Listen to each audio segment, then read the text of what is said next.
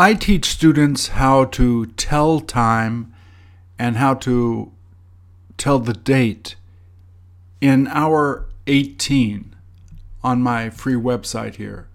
If you go to hour 18, we give them an overview of how the date is uh,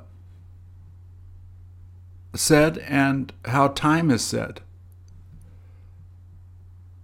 If you go to the introduction, I there's a short introduction here which basically goes over both of those. These are the two PDFs here which will help you to um, help the students to visualize what's involved in the time and date. And if you tap those, this is what comes out. First, we talk about the time. I divide, um, first of all, the easiest way to tell time is just 105, 110, 115, 120, 150. But there are other ways, and you can never tell how the native speaker is going to say the time. So you have to be familiar with the most common ways that we say it. And the way that I show that is to visualize a clock here. On the one side, we have past and after, which you will see here. And on this side, to, till, and of, which is on this side.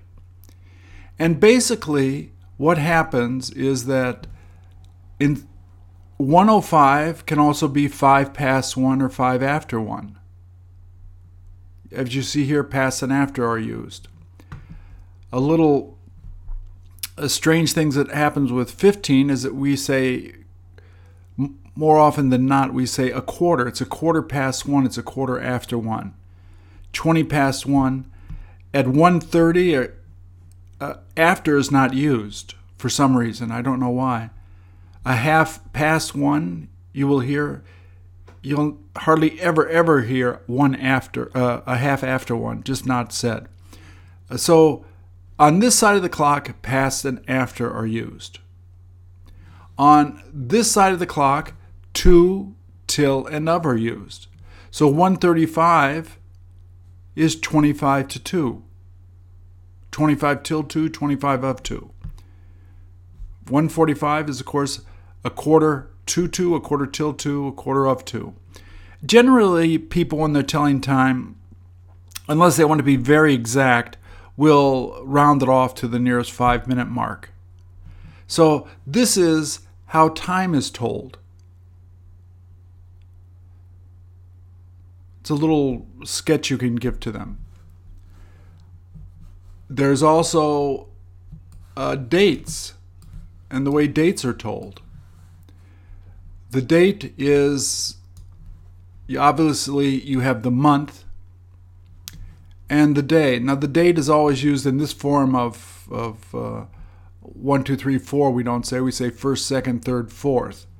And as you see here. And there are basically four ways to say the date, which I show the students.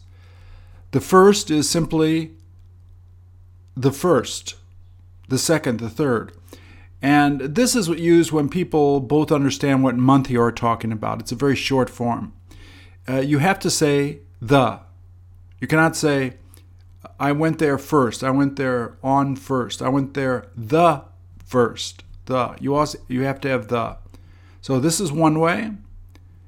The second way, the first of June, June first, or June the first. These are all the four ways the date is is said. Uh, on is optional. I show you how to, to actually say the date. You know, 1948, 2010. If you have the zero here, it's 1907. So this basically is a short picture for them to see that when the native speaker speaks, he's going to be referring to the date in one of these four ways. When he refers to time, it's, it's a little bit more complicated, but they will get the gist of this. Um, I never allow the students in the class after I show this to uh, tell me the time, simply 105, 110, 115, you know, 1020. they have to say this longer version so that they get to used to saying it. And once they begin saying it, obviously they'll begin to hear it more. It's uh, very simple. It's as simple as that. So the after I give them these, there's this introduction, which basically goes over the um, various forms that I highlight. Then there are reviews that they can use to help practice their skills. Uh, in this particular one here, I'm um, there is um, I list the time on the side and the dates, you know, on this side, and I'll ask a question, and they and I point to one, and they have to use this time when they answer. That way, they're they're not thinking in advance what I have to say. They do it. Uh, if you just see 18, that's only re- reviewing the pattern that we're, we've learned here in hour 18. We then have to review what we've already learned. Once again, if you taught it, it's worth reviewing. You know, if it's not worth uh, knowing, you know, don't, you know, don't waste the student's time teaching it. So this is uh, once again 1 to 18. Then we have the the 200 questions in each of these photo categories that we have you know 15 to 20 pictures that we ask questions using patterns from 1 to 18. And there is a wide variety of lessons and topics for them to talk about to reinforce skills that they have learned in the first 18 hours. And at the bottom, there's always a little uh, part here where I put for the uh, uh, tips for the teacher. Thank you.